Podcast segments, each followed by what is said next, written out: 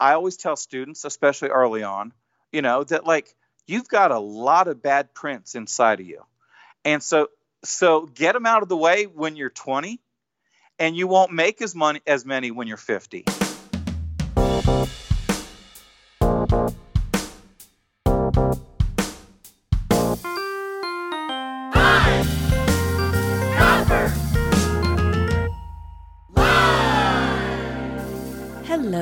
Friends, and welcome to the 65th episode of Pine Copper Lime, the internet's number one printmaking podcast.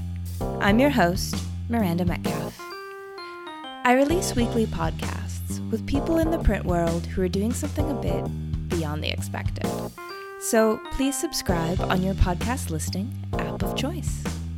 You can also find Pine Copper Lime on Instagram and Facebook, and you can sign up for our monthly newsletter with print news from around the world, all at pinecopperlime.com.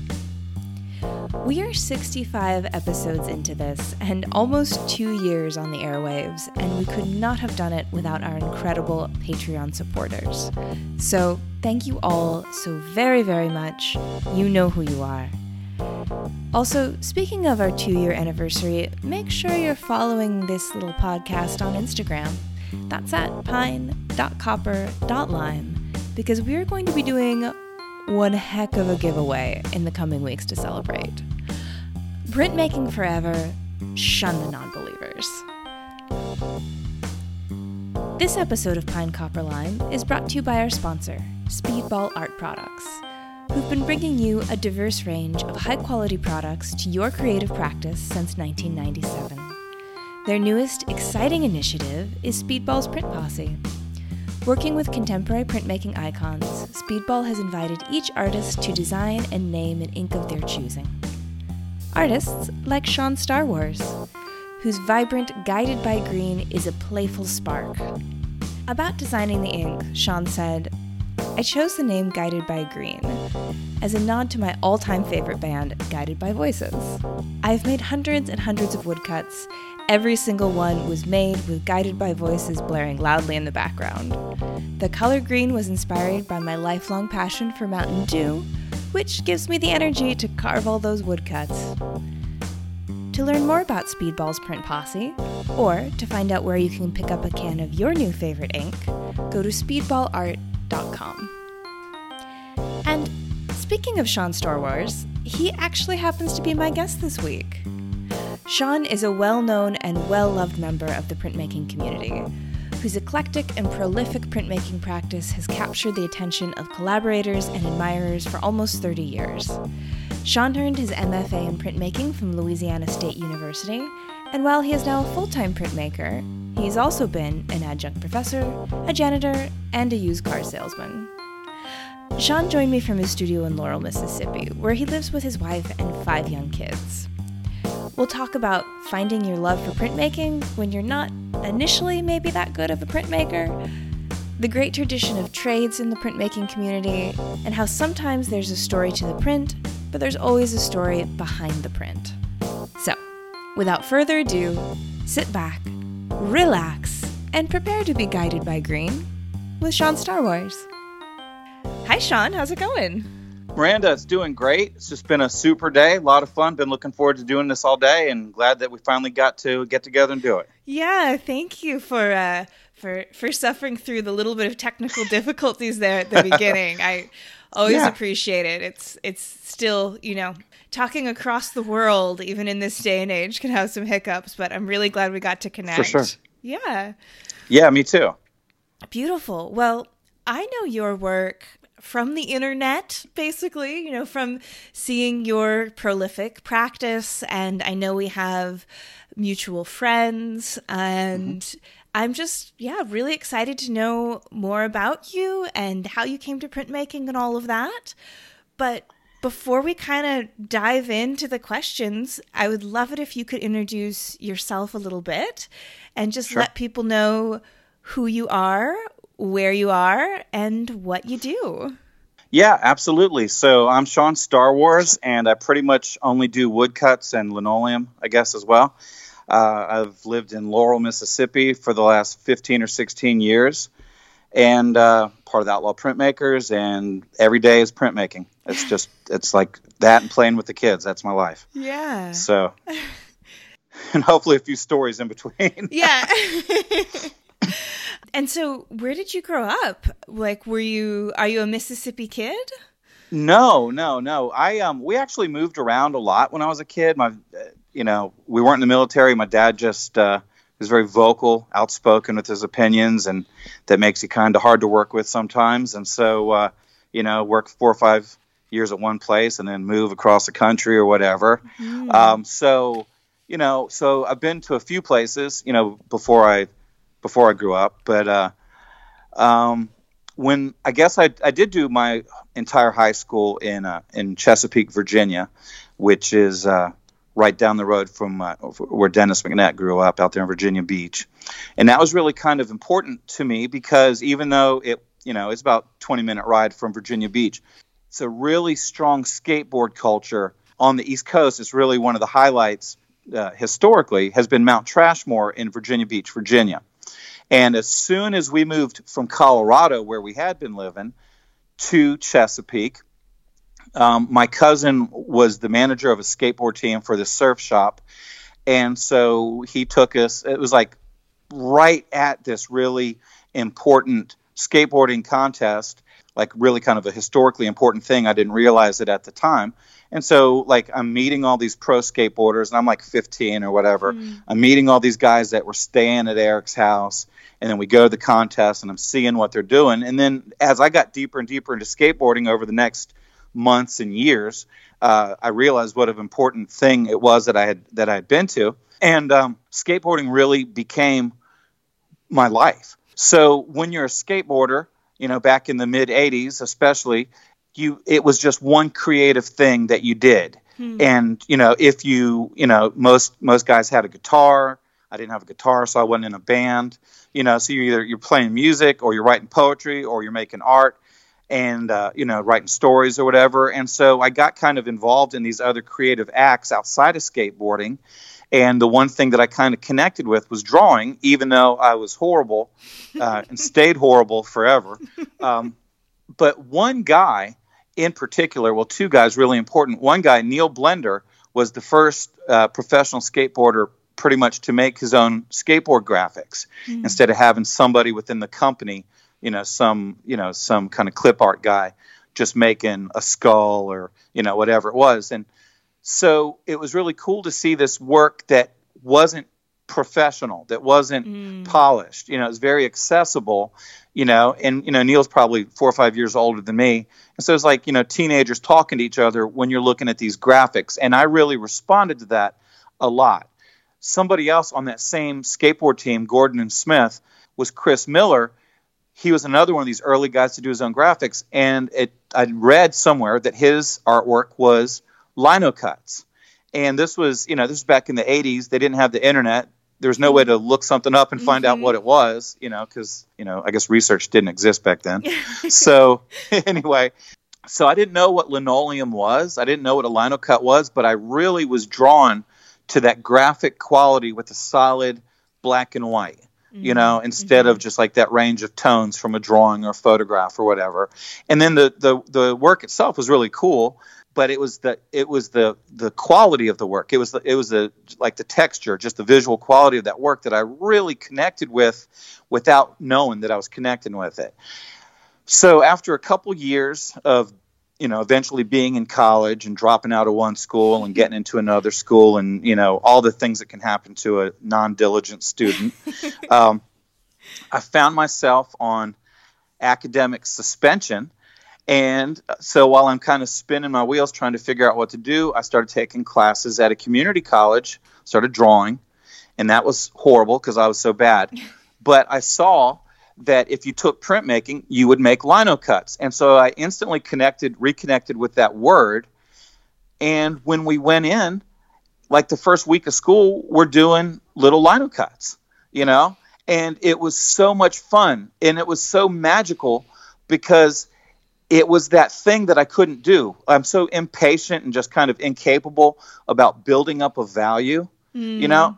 And then also like kind of developing a sketch into something that that is going to have its own life in the end. And instead, you make a 10 second horrible little drawing and then you carve on it all night. And in the end, you have a graphic. And so from the very first one, I was like, this is the best thing in the world. This is what I want to do for the rest of my life. And I don't care what happens, it's all I'm doing. And that was like 30 years ago. And that's pretty much all I've done, you know? Yeah, yeah. That's so great. Well, and I, I feel like listening to that story, I just have to say, like, like fucking hooray for community colleges. Like I Oh, no kidding. Like I did the kind of a similar thing where I just, you know, I like went to one school and then it wasn't for me and so I, you know, dropped out and you know, just like I think that like college is such an insane thing to ask someone who's 17 or 18 years old to do. Totally.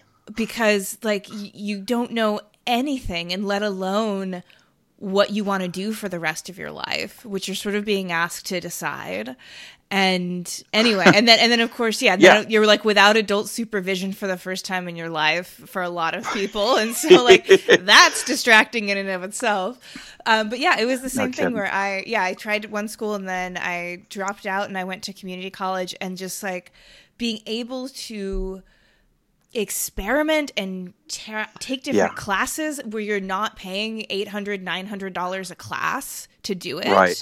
um, was Yeah. incredible it was totally incredible so like shout the heck out to community colleges no kidding. I mean, it was just the best. And actually, you know, I, I didn't know him at the time, you know, because Dennis McNett's a great friend of mine. I didn't know him at the time, but he was in the same art department at the community college with me. I'd see him kicking around with some of the same people that I knew. You know, I didn't really know them that well back then, but uh, you know, but it did. It's it's such a tremendous resource, you know, and I I know that like I stayed way longer than I had to. Mm. You know, I, I did many more classes uh, before I finally was like, okay, it's time to move to the next phase, whatever that's going to be. It was just such a great environment, and the professor I had was so encouraging. And I always tell this story, but like, you know, I'm like just curious, what's the difference between a lino cut and a wood cut? You know, because I I tore through all my supply of of linoleum every semester, you know, and I was like, are you mm. getting more linoleum? You know, but I was curious about the wood cut, and he's like, "Well, it's more or less the same. You know, the tools might be a little bit different. You know." And I was like, "Well, where would I go about getting them?" He's like, "Oh, hang on." So he he brings me into his office, and he opens up this chest, and then he opens up this box, and then out of this box he pulls this bag, and inside this bag is this cup of these wood carving chisels, right? Mm. And he and he looks at me and he says, "You know, these belonged to my grandfather. He was an artist." I don't really use woodcut. Uh, I don't really do woodcuts, so I'm going to let you use these as long as you want. And yeah, you know, I mean, I- like, I mean, that was almost 30 years ago, so I mean, it really stuck with me. But just how encouraging that whole environment was, you know, and just the, like you said, the pressure's off of you, yeah and you can kind of figure things out, you know, and or become a plumber or something else, you know. I mean, you do whatever you want while you're there. And like, man, if I was, you know, I've got I've got a daughter that's uh, getting ready to be a junior in high school, and so she's thinking about what she's going to do. And man, it, it's so nice to have a plan, and it's so nice to be able to have the resources of the internet and to be able to visit places and all that yeah but yeah, you know, so it was just like I could do this forever. But Mhm. then I then I heard, you know, I heard the the hard way that you had to get a at least a well, no, you had to get a master's degree because Mm. right when I graduated, right, because I had this woman that I really wasn't very fond of that taught design right? Mhm. She was she was really bad. Uh, to it, it- probably she really was, but in my eyes, she definitely was. And um, you know, it was like, I mean, I'm probably older than she was then, but to me, she was so old, and her week was so her work was so feeble, and I was like, I know I could do this, you know. So I walked like, you know, they they made us go to the graduation, you know. So like I I'm graduating from the community college, and I'm talking to all my professors that are there, and I'm like, so when do you think I could start teaching uh, the design classes? and they just kind of laughed at me, you know, and like, oh no, you've got to have a, a master's degree to do that. And I was like, well, what about Pat? And they're like, well, you know, she was before that time. oh and I was like- yeah I was like, oh, so so what do I do next? and like, well, you need to go to, you know, go get a bachelor's degree, and then you go into grad school, and then you then you can teach. The rumor has it, then you can teach. Yeah. So it didn't turn out that way, but, you know. But they did trick me into going in and advancing my education, you know. I guess to my credit, but uh, so you know, but it's so different. It was so different then. You just didn't have any idea what to do, where to go, you know, what your options were. And then I was such a I mean, printmaking has changed me so much over the years. You know, mm-hmm. I mean, like I probably could just like walk into a football stadium and give a, a lecture now and not really be nervous. But before, you know, it's like to talk to two or three adults, you know, uh, or it was just a different thing. And so, like, I wasn't really good about asking questions about what what my options were and like what should I do, where should I maybe consider going, or those kind of things.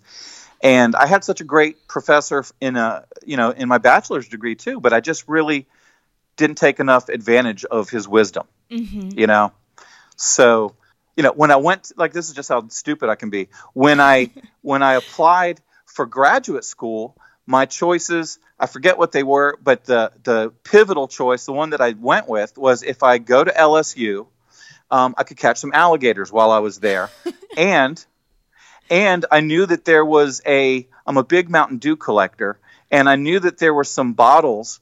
Uh, you know, from the 60s that were English on one side of the packaging and uh, French on the other side. And so, in my mind, the only place that could have come from was like Cajun speaking Louisiana, right? so that's why I decided to go to LSU. I didn't even remember that there's a whole place called Canada, you know? So, anyway, but it was a it was an okay decision in the end. Yeah. But uh, I, just, uh, you know, it's so easy now. You can just figure out, okay, let me type in the word printmaking, and here's this list of the top 50 colleges. And, you know, I would have never applied to any of the top 50 colleges. You know, I had a pretty low opinion of what I was doing anyway. And then I was kind of shocked a few years later by my friends that applied, and they all applied to the best schools. Mm, you know, mm-hmm. not that they weren't better than me, but I, it, like I never would have thought, let me apply to this number one school but then if you don't, there's no way you can get in, you know? And yeah. so it it worked out really well. And, you know, we'll probably talk about it later, but I always give a lot of advice about just get in there and try it. Just get in there and do it. Don't mm-hmm. worry about the don't worry about the rejection. Don't worry about what might happen because it's almost never personal, mm-hmm. you know? Mm-hmm. And yet, you know, but that's advice that I certainly didn't live by when I was younger. Mm-hmm. And, uh, you know, so you got to reach out there for it and see what happens. And then some amazing things can come your way. Yeah, definitely. I think that's, that's so, that's so significant because I feel like it's one of those things that when you look back at when we're all just babies, like trying to decide what we want to do with our life, the perspective that you can have where it's like, oh, like, why didn't I? Why didn't I apply to the top 50 schools? You know, why didn't why didn't I try for this or that? And it's really, you know, I just applied to like one college, got in, went there, didn't like it, went to community college, applied to one college, you know, like the one that was down the street and right. you know, had had a perfectly fine academic experience, but you know, looking back, knowing what I know now, it's like, well, you know, how much how much would it have cost to apply to a few more different schools and just see what what life would have been like? But and it was so hard back when you had to send in real slides. Mm, you know, mm-hmm. the slides were expensive. The you know having to make the little labels and everything's format. Everything has to be a certain way for some yeah. people that m- the people looking at it they don't live by those formats, but damn sure if you don't try to make sure that you get all the type justified on the little slide sticker and what a nightmare, you know, and the little the little uh, foil tape that you used to have to put to block out the slides to cross like like you should you should that that should be an art form, you know, totally, like what a, well I'm yeah. a slidist, you know. Yeah. But you know, the other thing I did was I because again I was such a bad student, I just I was a great not I wasn't a great printmaker, but I had a great love for printmaking. So even when I was failing or barely getting through all my other classes, in search of my degree, I always was blasting out mostly linoleum, but I was always blasting out print after print after print after print. And so like like I was, you know, I was a good printmaking student, but I was a horrible college student, and it took me a long time to get through. And when I thought I was getting ready to graduate, I started applying. You know, the first time I applied to a lot of schools, and I got rejected from every single one of them. You know, mm-hmm. I might have applied to 20 schools. I don't remember, but it was 15, 20, rejected from all of them. And the next year, I applied when I really was ready, but I only applied to a few. And, you know, LSU was one of them. But, you know, and it's been a lot of fun. I've been to every one of those schools that I applied hmm. to you know, as a visiting artist, and it's yeah. always fun. It's like, yeah, I, I, couldn't get into your program, but you know, I get your kids excited about printmaking for a week, you know. Yeah, but, totally. But that, but that really, in the end, is most of what I have to offer. I mean, like I can really light your fire for about a week, but printmaking, there's so much more to learn than there is with relief, you mm-hmm. know, with the woodcut. You know, so like after 30 minutes, of just tool safety and you know reverse image reversal and don't cut your hand now you know as much as every relief printmaker in all of mankind in the history of printmaking you know as much uh-huh. so you know so it's you know it's it's it's not like all the other more challenging things to learn you know so you know i guess that might be why yeah well and i'm thinking about you know what you were saying about you know just just try right Mm-hmm. And mm-hmm. I'm wondering if there's a connection between that philosophy and your process, you know, in actually your art making process, you know, in the fact that you're you're so prolific and you just make and make and make and there's kind of, you know, that sort of fiddly preciousness that people can have about art doesn't seem to be present in your practice. It just seems right. to be like you just create and you might print it on a t-shirt or you might print it on paper, but it's just like just create. And yeah, I'd love if you could just speak to that. Sure. Yeah, you know, well, I mean, one thing is early on, everything I was trying to do, no matter how hard I tried to do something right, it seemed like it never connected. Hmm. You know, every step of the way, including like you know, registering your blocks on just two block lino cut. You know, it's just like it was always bad. But then it seemed like it didn't matter.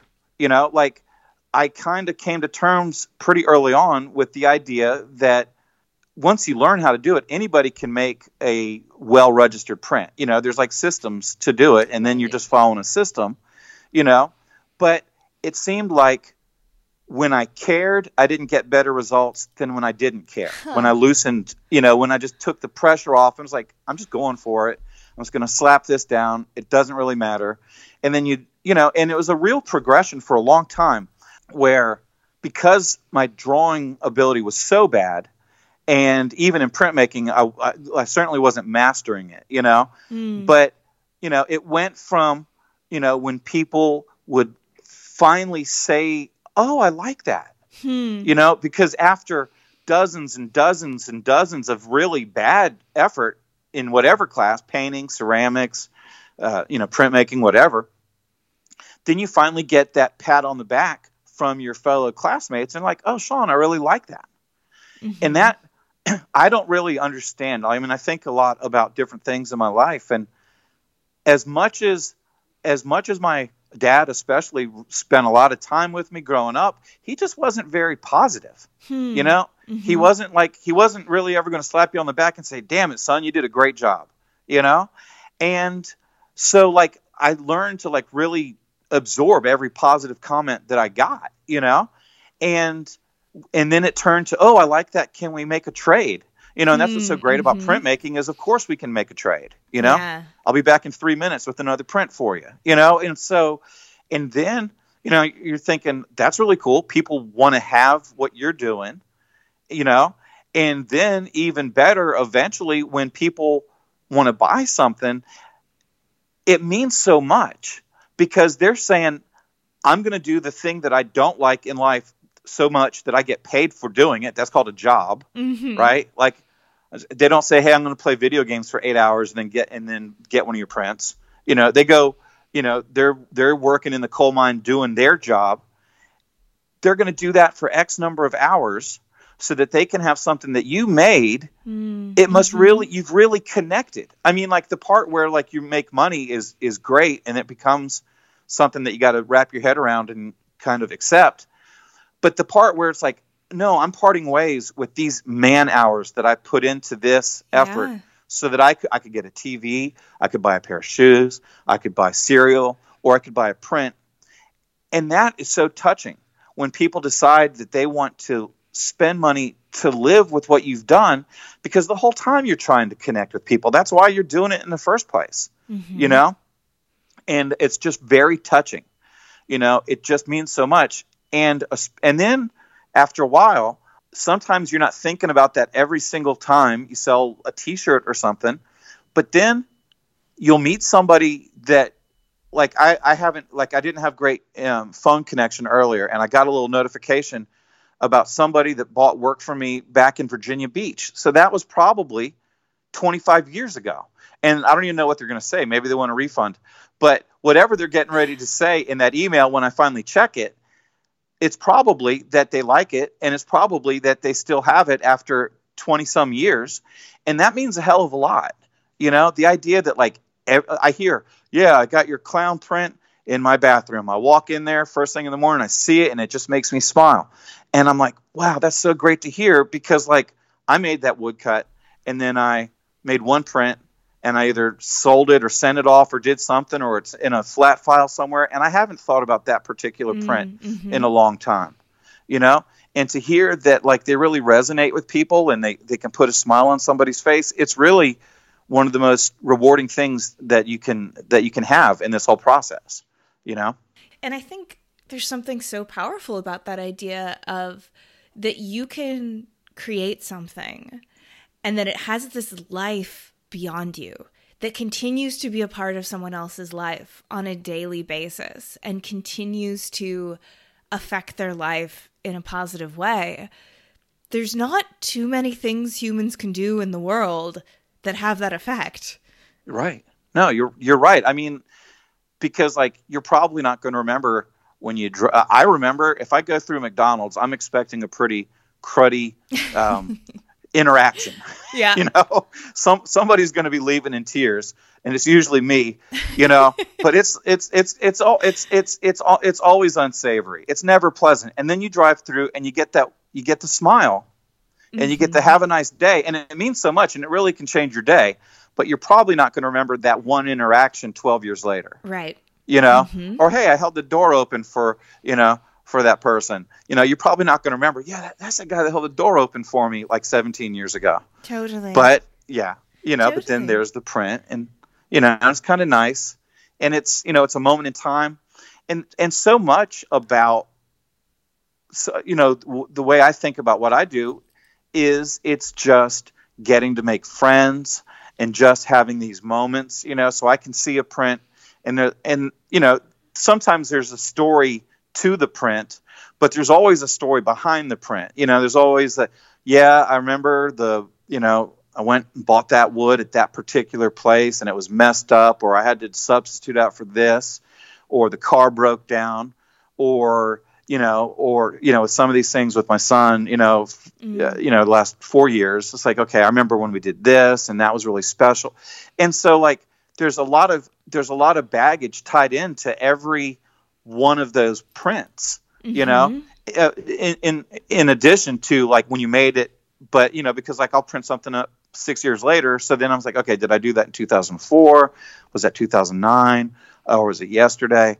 And then like you kind of associate everything that was going around you at that time. So it's just a you know it's just a lot of fun you know? Yeah. just being around everybody in printmaking is so much fun you know? And so like it's just like okay well you know, i remember for the first two years i would see you at the conference and i just you know but now i know your name and now we're friends and we'll be friends for the next 30 years Mhm. you know and like and and that's such a special part that we really have in printmaking that means a lot to me you know it's just it's such a part of what i've done since i've been out of school Mm. and through all of that you know i mean i've been out of grad school for 20 years 21 years whatever every moment of my life is associated with what i was doing in printmaking you know and Right. with uh, and with those friends that i have in printmaking you know Yeah. and it's it's just a package deal it's like and that's something that i really try to get students to embrace when i when i make a visit you know, because again, there's not a lot to talk about with making a woodcut. So I'm giving them other sage advice. you know, I'm like, be here in the print shop, make friends. These are the people that are going to be with you for the rest of your life. They're going to remember your important occasions in your life. These are going to be your close friends, many of them. And uh, and this is where you this is where you build your life is in this print shop, you yeah. know and and if you can if you can accept that and if you can absorb the energy of being in the print shop even when you're not making stuff i think that you really will develop a lifelong relationship with printmaking you know and it really just is so rewarding on so many levels and it has so little to do with what you make hmm. a lot of the time you know hmm. yeah yeah and that's one of the incredible things about our community is it's just and it's it's international. There's so much of a bond between people when they know that they also love printmaking. And yeah. It's just the kind of thing where, you know, I know that I can well, not not these days, but at, you know, one point in our in our world, you know, you could get on a plane and you could go to Russia or Thailand and yeah. you know if you found you could google a print shop walk in the door and say hey i'm in this business and it's like great well this is where we're going to go for drinks tonight and this is who you have to meet and it just is such such an international community in this way that i always think you know like painters don't get that you know you can't like you know yeah. like meet some random person you know, in Chiang Mai, Thailand, and be like, "Oh, you paint, I paint," and, yeah. you know, yeah, you're right. Same effect. I, th- you know, that's that's what I always say is like, you know, because something that my that first professor told me at community college was like, you know, as a printmaker, you're going to be an inventor, mm. you know, and I thought that was intimidating because like I didn't think of myself as being able to make anything up, but you do pick up things that you see other people aren't doing along the way, you know, but the difference between painters and printmakers, I always, you know, I kind of just stereotype, but uh, you know, you're alone in your studio as a painter, mm-hmm. and you come up with something, you figure something out that you don't think anyone else knows about, and so then you lock the door, and you don't want anybody to know because you're afraid that they're going to do it better than you. Hmm, mm-hmm. But but but then in printmaking, if you stumble onto something that you don't think other people are doing, you bust your door open, you post it everywhere on social media, you go all over the world trying to show people what you're doing and hope that they do it better than you. Mm-hmm. You know, and it's just that idea of like sharing. It's it, which is it's such a special part of what we're doing. I will say because I realize I totally didn't answer the the part of your question that you asked, so I'm going to jump in there while I'm still thinking about it. Yeah. Um, but about like just kind of like that freedom to make things and not for them to be so special and so mm-hmm. precious, especially with woodcut. You know, it's a different thing when you're inking up a plate for 30 minutes, you know, mm-hmm. wiping it down and all that stuff. Your time is precious and you could be doing other things. But with printmaking, you know, uh, with woodcut, you ink it up in 10 seconds, you crank it through the press. And so, you know, the pressure's off. You're going to make mistakes along the way. You know, a lot of mistakes in every step of the of the game. I just like I don't care because what am I doing tomorrow? I'm printing. Mm. What was I doing yesterday? I was printing. What did I do for a minute today? I was printing. Mm-hmm. You know, if I'm still around in 25 years, I expect to be printing or having my kids cranking the press and I'm still making the woodcuts. You know, but like every day, even on the days when you're not actually making something, it's all geared towards what you're going to do next, you know? Mm-hmm. And so it just takes the preciousness away. You know, it's a it's a piece of paper you know, and especially if it's cheap paper, even that much more generous with it, you know. Mm. But I always tell students, especially early on, you know, that like you've got a lot of bad prints inside of you. and so so get them out of the way when you're 20 uh-huh. and you won't make as money as many when you're 50 you know but if you're doing like one every six months well then those bad ones are going to pop up and you'll still be cranking out a lot of bad prints here and there with the good ones when you're 75. And it's just like there's I don't know, it's such a it's such a crazy thing that you can be 12 and make a great relief print. Mm-hmm. You know? I mean, you can make a you can make something super cool that just resonates with everybody or you could be 72 and stumble onto something great Mm-hmm. There's really there's really no age limit to it. You know, it's so much fun to work with kids and to see what they come up with. And but just that idea that like, hey, you're going to do something tomorrow or next week or whatever, and so it really just takes the pressure off. When I do these uh, workshops, you know, like I'll, you know, do those little three day workshops or something. It's really kind of critical. They're doing something maybe for the first time, or they're doing something very rarely in between what they do for their job, you know, and so they want it to be good, mm. you know. Uh, but in the end, everybody's always happy. I've, I've never done one of these where someone just made something so bad that they aren't smiling ear to yeah. ear.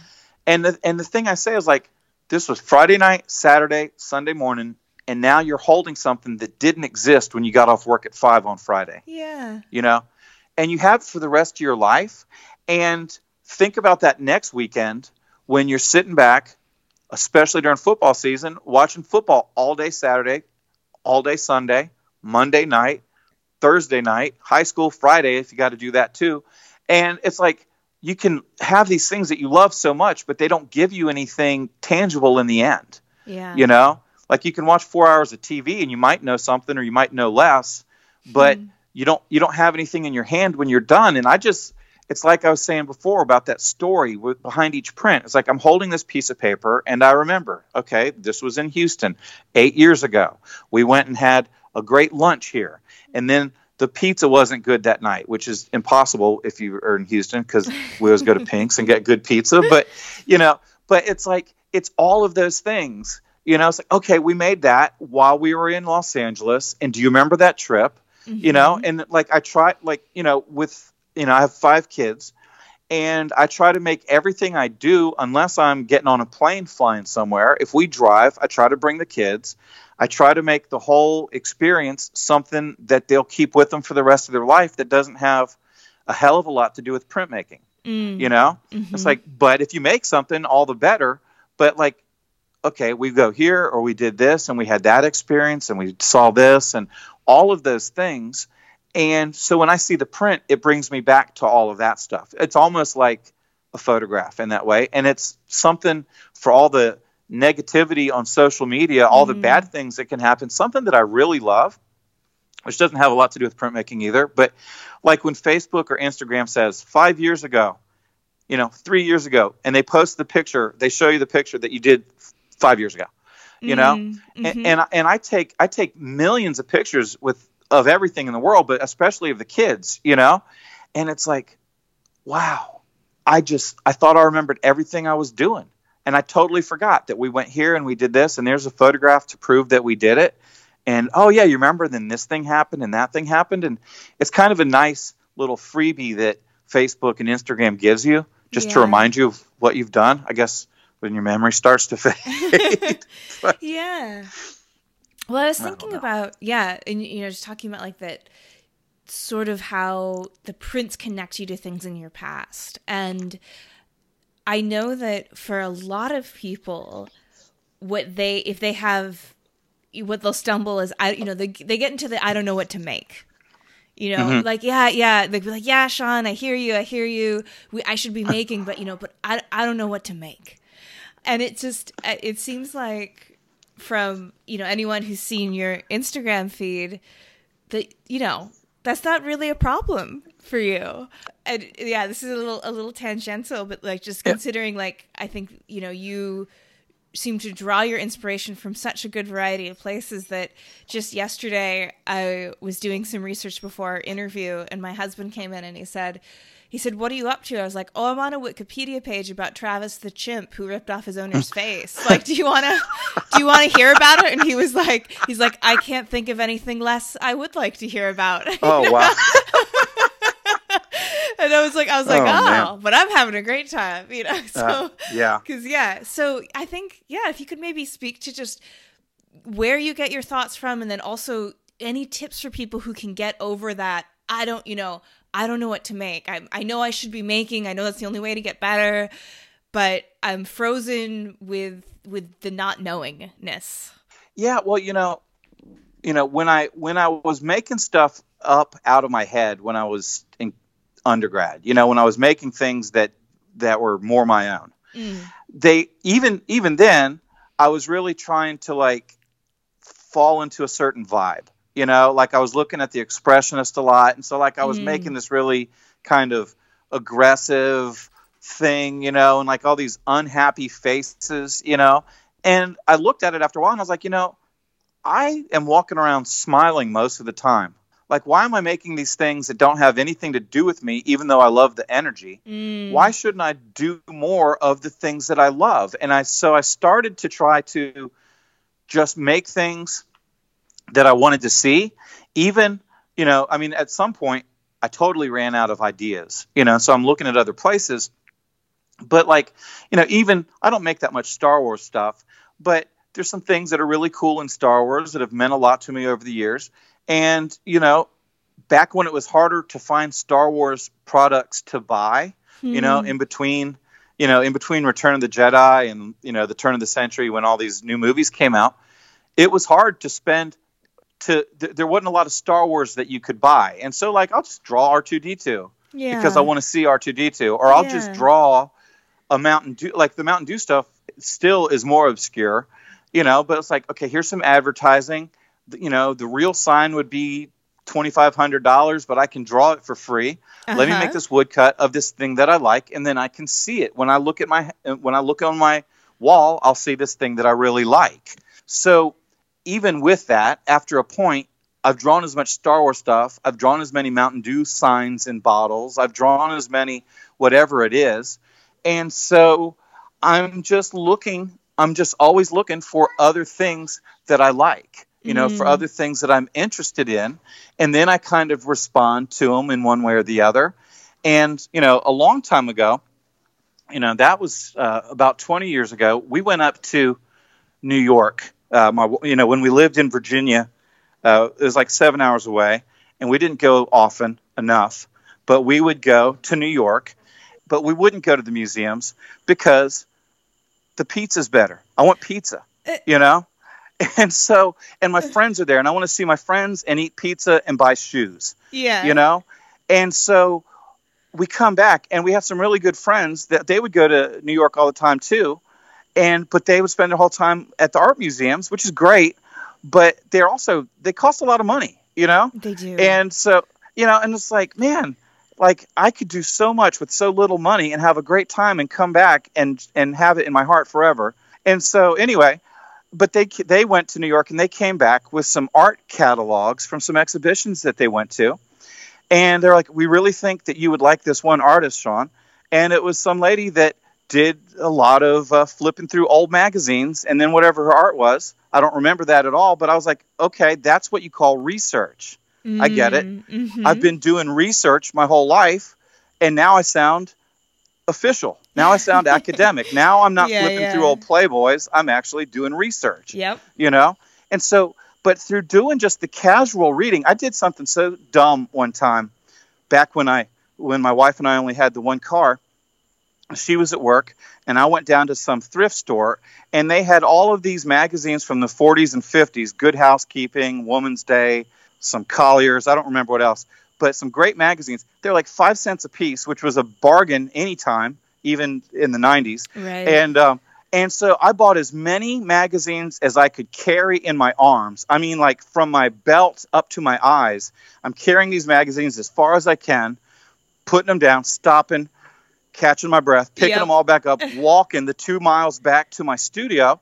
And as soon as I got in there, I'm flipping through these magazines and I'm just reading like something that ended up making so much impact on the work that I was doing was this little story by Pearl Buck about when she met the Dalai Lama. And this was like 1957, 56, 58, whenever it was. The Dalai Lama back when he was like a nine year old boy, right? Mm, And mhm. she's interviewing him.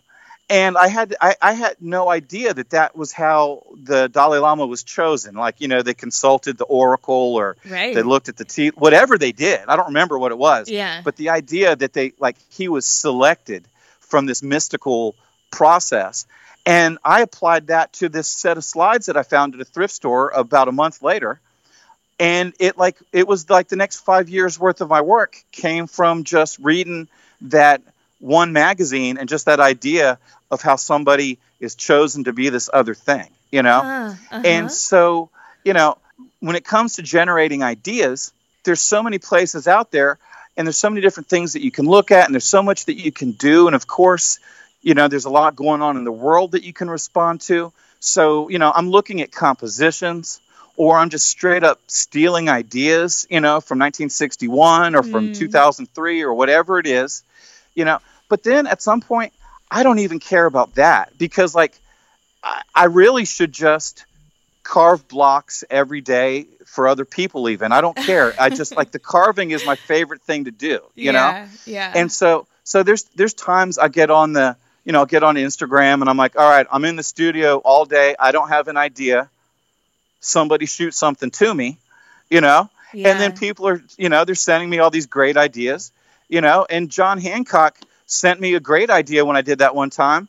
You know, I've been friends with him for a long time, but he was like, do a do a devil sitting on the toilet, right? and I was like, all right, cool. You know, Yeah. and so like, you know, 30 seconds later on the internet, you're seeing all these images of like these velvet paintings Mm, of the devil just sitting on a toilet, amazing. you know, and it's like this whole thing, you know, that I had no idea even existed. So of course I did mine and, you know, was happy with it and everything. But it's just the ideas for me aren't that important.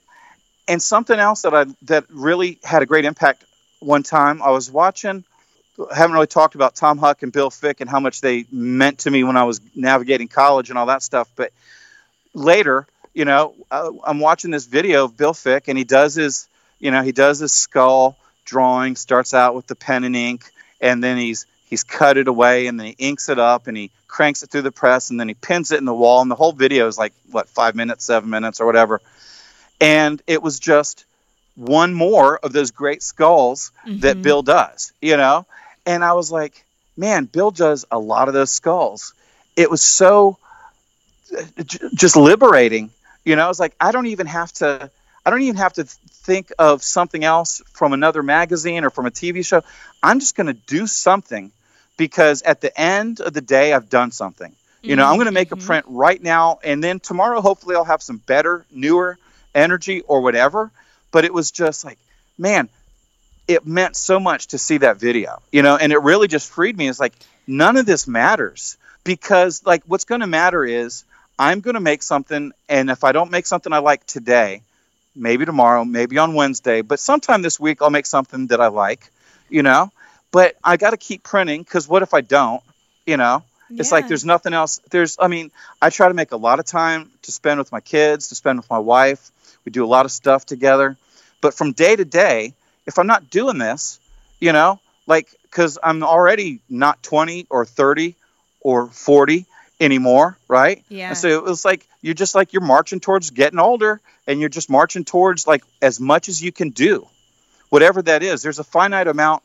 I did something one time at a University of Oklahoma where we did 24 prints in 24 hours, like this 24 hour marathon. Every hour I had to make another print, uh-huh. you know? And there's a finite number of strokes, of carves that you can make into a block in an hour. There's a, there's whatever that is. I found whatever that was. Yeah. If it's, you know, 273 or if it's 16 or whatever it is, at some point that hour's gone and it's never coming back, you know? And so at the end, there's a there's there's only so much you can do in a day, you know. And like as a as a parent, we you know the kids are homeschooled, especially right now, you know, with all the pandemic stuff. We've spent even Mhm. more time together, and we always spend a lot of time together, you know. But it's like 24 hours a day, every day, and it still doesn't seem like enough. Hmm. You know, I mean, like to think that, like my my daughter Sophie, she's got 11th grade and 12th grade, and then she's then she's gone. Yeah. You know, and it's like, wow, that's 700 days. So like, we better Hmm. have a good breakfast today. You know, uh, we better like get along today. You know, or whatever. And it's just like your life is just going past you, and you're grabbing at every important thing that you can, but it still is going to move past you. You know, and so Mhm. making prints, it's like, man, I better do something because this year, I mean, like this year especially, has just gone by in so many weird ways Right. you know, for it to already be near the end of July and it really feels like we're just getting ready for spring in my head. Mm-hmm. You know, it's like okay, well, you know, but like no, we're almost we're you know this year's coming to an end already. You know, and so like I got a lot more stuff I want to do this year. You know, I have a lot of so it's like I better get in there and do them. And if you make a mistake along the way, if there's no pressure because you're coming back. Mm. You know, and the other thing I tell people, and it's probably not always true, but it's mostly true for most people, nobody's looking as hard as you think they are Right. at what you're doing, Yeah. you know? And like, you know, because you you know, when when you're dealing with students, you know, you hear things like I wanted to make this I wanted to make the viewer struggle.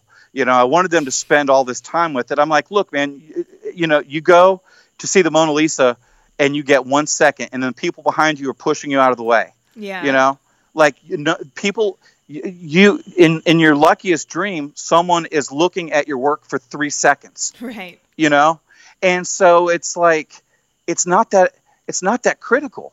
And then especially the way that so many of us engage work now, just on Instagram.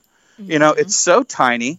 You know, and it's such a weird dynamic because I mean, even yes, I think it was yesterday. I think we're on Monday today, right? So yesterday, I was carving this design for a skateboard graphic, and it took me all day.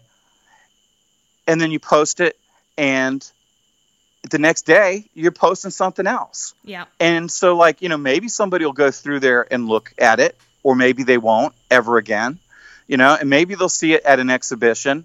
And you're supposed to make, you know, you're supposed to have an exhibition where you're only showing new work, you know, so it's like it's really only from like the last 18 months or whatever, uh, which I can't do it that way. But, you know, but like you spend so much of your life doing this and people only engage it for a second. Even the people that, even the people that like it, Mm-hmm. they don't spend that much time with it. Um, you know, again, you know, if they buy it and they put it up in their house and it means something to them, but it's it's such a temporary thing outside of outside of your studio.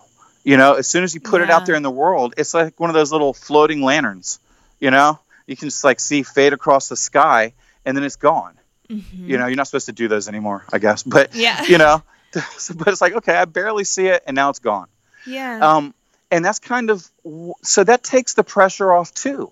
You know, it's like just make the stuff. You're making it for you. You know, you're making it to motivate yourself, to excite yourself, and then you're hoping to share it with other people, and you're hoping to make that that real connection with it, where somebody, you know, I mean, like when I go to SGC or something, you know, and I'll bring like a stack of 200 prints. I always tell people, you know, flip till you get to the bottom. If you don't see anything you like, you can have it. You know, because you're basically you're like you're just playing the odds. You're going to find something that you like a little bit. You know, Yeah. but like then you have that horrible work and like you just have this mental tab that no one has ever bought that print or no one's ever even said they like it and then eventually somebody they hit that print and that's the one that they connect with and so that also takes the pressure off you know i mean there's you're going to be doing this and hopefully loving every minute of it you know it, you know you might be sweating you might be getting dirty you might ruin clean clothes but in the end this is what you're doing for fun, for enrichment. And so, like, who's going to tell you that you did something wrong? Very, people aren't as cynical that are looking at art as you might be afraid that they are. I mean, I don't ever find, I don't find that, you know? Mhm. Like, I know, like, I just know, again, when my father and I would go to an art museum and walk around and look at things, you know, there'd be all the stuff that he really liked, but then there's the stuff that he's like, oh yeah, you know, you could have done that when you were in fourth grade, or you know, a kid could do that. You know, you hear that kind of blanket response to things, and but like people aren't as cynical as my father was. You know, most people, if they're looking at art, that's a treat from that thing that they do, from that job that they have. It's a break. You know, they're at an art opening, or they're at a museum, or they're wherever, and they get a moment to be free mm-hmm. and to look at art and to think about things that may be from a different time or a different perspective. And people aren't looking to put what you're doing down. They're not looking to find fault. That's what I always tell students is like, of course there's a lot of mistakes in that work, but you're the only person that knows. Yeah. You know, I don't know how you thought a dog was supposed to look when you drew it. You might have drawn it exactly the way that you wanted to. or you might have thought that you did mix up orange and green. And so, whatever colors, like I don't know that you intended to do blue and purple. Mm-hmm. What I see is what you've given us, and almost everybody assumes that the artist did what they want to do, and so like you have all the credibility as the maker, and so that's very empowering for a, a young person, especially to understand that like nobody can really tell you that it that you didn't do it right, that you didn't do it the way that you wanted. I mean, of course, there's critiques. Yeah, I was gonna say, and not everything in art has to be intentional in order for it to be successful. I think is another thing that is good for young artists to hear is that oh maybe you know maybe you did mix up two of your layers, but the end result could be better or more interesting or more fun than you ever even planned. So, yeah, the process of creation should be rewarding in and of itself and then right. the outcome doesn't have so much pressure on it yeah. Right. Right exactly you know it's just like okay here's this thing. And then the other takeaway for me from watching that video that bill did was like i'm i'm going to do my thing again you know because like we're always like i was always hit over the head with like generating new content you know with like you want to have that's what creativity is in a lot of ways is making something new obviously. But like man i found this turtle in this comic book in this coloring book you know from 1941 and he's wearing a top hat and he's holding a little suitcase and i'll be damned if i'm only going to draw him one time in my life you know he's so cool i'm going to do him every chance i can yeah you know and like i just posted something on my instagram story the other day i have this melting ice cream cone that I've been doing for 20 years. Uh-huh. And I did one, I did this giant one, you know, a big painted wood carving that's like, you know, five feet high or whatever. Um, I'm like, okay, I did that and it came out great. I did a small one. I was trying to draw the same exact thing and it looks so horrible that like it doesn't even look like a cheap bootleg. It just looks like uh, somebody that's uh, like, oh, I won't say. it just looks horrible, you know. Yeah. And it's like, so how did I do it so poorly after I've drawn it I've done that same design 15 times, different size woodcuts, lino cuts, paintings, whatever, and yet I messed it up last year. Like how yeah. like how can you be so bad and how can you be so inconsistent and like who cares? I'm still going to post it because it's what I'm doing. And you know, and that kind of gets me to a different thing, like a different challenge, you know, which is we haven't really talked about the outlaw printmakers or any of that, and that's something that I've really embraced over the years, being a part of that group and being friends with all those guys. But for me, you know, being in Mississippi for the last 15 years, I always say, you know, when Huck makes a woodcut, it's going straight to a museum. Mm. You know, when Dennis makes a woodcut, it's going straight to Vans or it's going straight into Thrasher or Juxtapose. It's going somewhere, you know? Mm-hmm. And then here I am in Laurel, Mississippi, and it's such like it's a weird place in a in a lot of ways, you know, but it's great. But nobody nobody knows me. Almost nobody knows me as Sean Star Wars. They only know me as Sean Stewart. You know, mm-hmm. my birth name. So it's a it's a weird thing, and I'm in the middle of nowhere. You know, I mean, there's a lot of places that are the middle of nowhere, but you know, when with the internet, we're all everywhere. You know, I mean, we're it's amazing. If like I don't know what I would be doing if the internet hadn't come along and I can, you know, have this phone call and do these things. It, it's it's but it's still so staggering. You're like, wow, somebody in Japan just commissioned this artwork or just bought this print or just asked me where they could get this tool or whatever and it's it's such a glorious thing that we're a part of to be able to communicate and to be able to interact all over the world and it really it really is just kind of staggering even though it's been that way for a long time so like how am i going to keep up with these other people that are doing such amazing things that are doing such notorious and noteworthy things you know? It's like well i'm going to make a woodcut every day mm, you know? mm-hmm. i'm going to i'm going well i'm going to do one every week or i'm going to do one every day or or whatever. But then also with those people whose work I love so much and respect so much and have been so impactful on my life, they all have great individual prints that you can say, this is a Tom Huck. you know, this is a Bill Fick. This this sums up everything that's great about him. This is one of Dennis's, or Yeah. you know, or Catherine Polk. Like, this sums up everything that she does so masterfully. Okay, everything I do is like, you kind of have to see the last 300 things that I've made and look at them all at once to get a sense of what I do. Because from one print to the next, they can be really pretty poor. They could be pretty mediocre. There might be a decent one from time to time, but it's like it's the entirety of what I'm doing is the only thing that I think is uh, the least bit significant. Is like, okay, it's the hundreds of woodcuts and it's the lifetime journey of doing all this stuff. You know, because like I, I could take any one print I have and and it kind of pales in comparison to the other great prints that are out there. Well, and I, I just I love that idea too that that you can you know, you can look to other artists for inspiration, but you don't have that inspiration doesn't have to equal imitation. You know, it's like it's like you can they can kind of light a fire under you to say like, okay, I want to be good and I want to be creating things, but that doesn't mean that your process has to be like Tom Huck's process, which is, you know, who knows how many hours on a single woodcut, you know, like a, an Yeah. immeasurable amount of hours on a single woodcut. That'll, that's then, you know, as you said, like going to go into a collection or anything like that. So it's, I think that's part of the the print community is that we we can share that kind of lighting a fire under each other, but it doesn't Yeah. need to be, you know, apples to apples in the outcome.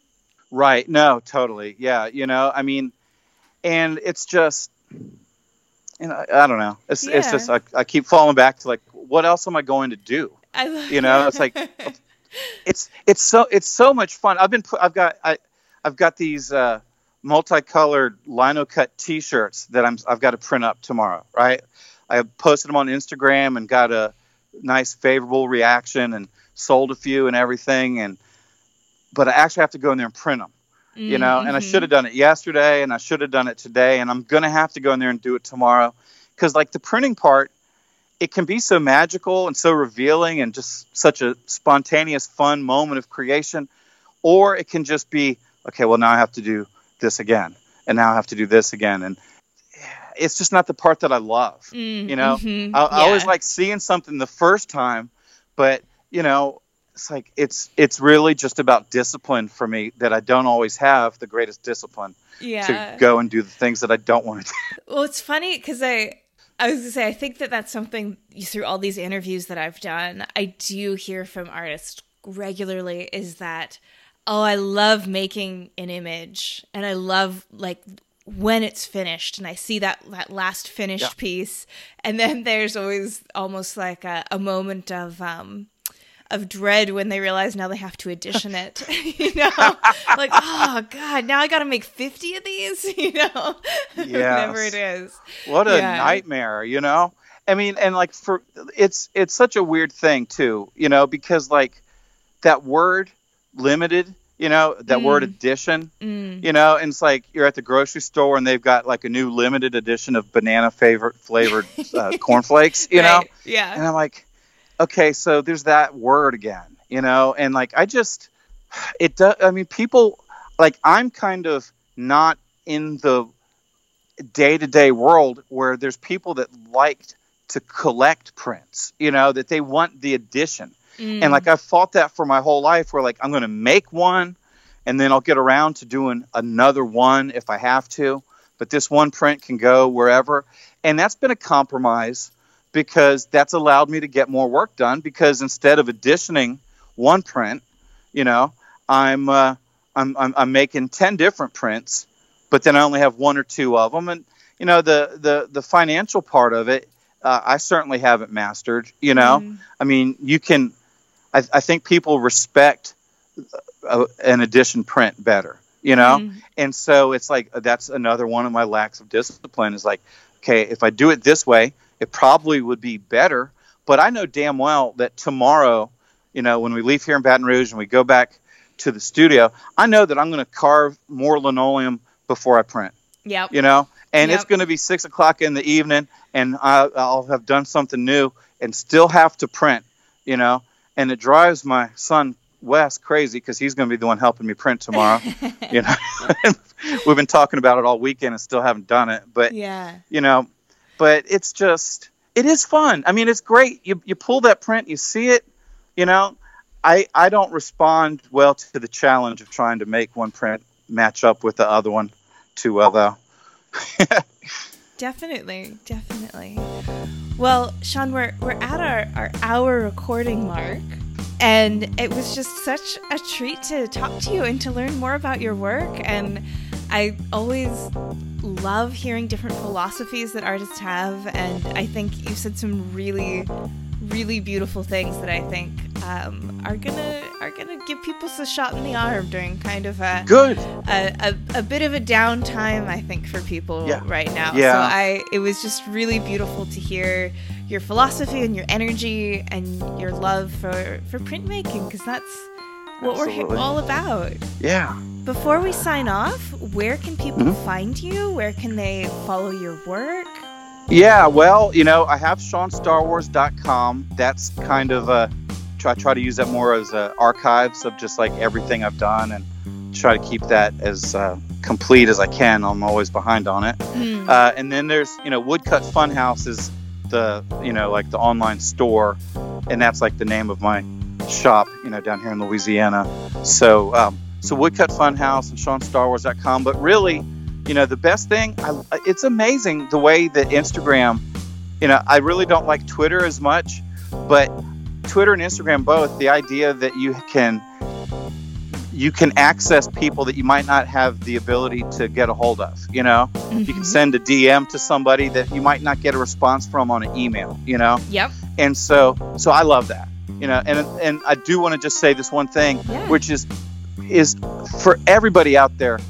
Definitely reach out for any opportunity that you might you might want, and don't be afraid for people to tell you no because usually when they tell you no, they really just mean not now you know mm. it, things just aren't right right now it's almost never personal you know Yeah. and so don't be afraid and hope you know and you're in somebody's head you're on their mind that's when you get the email saying hey we're doing something in two months. Do you want to be a part of it? You know?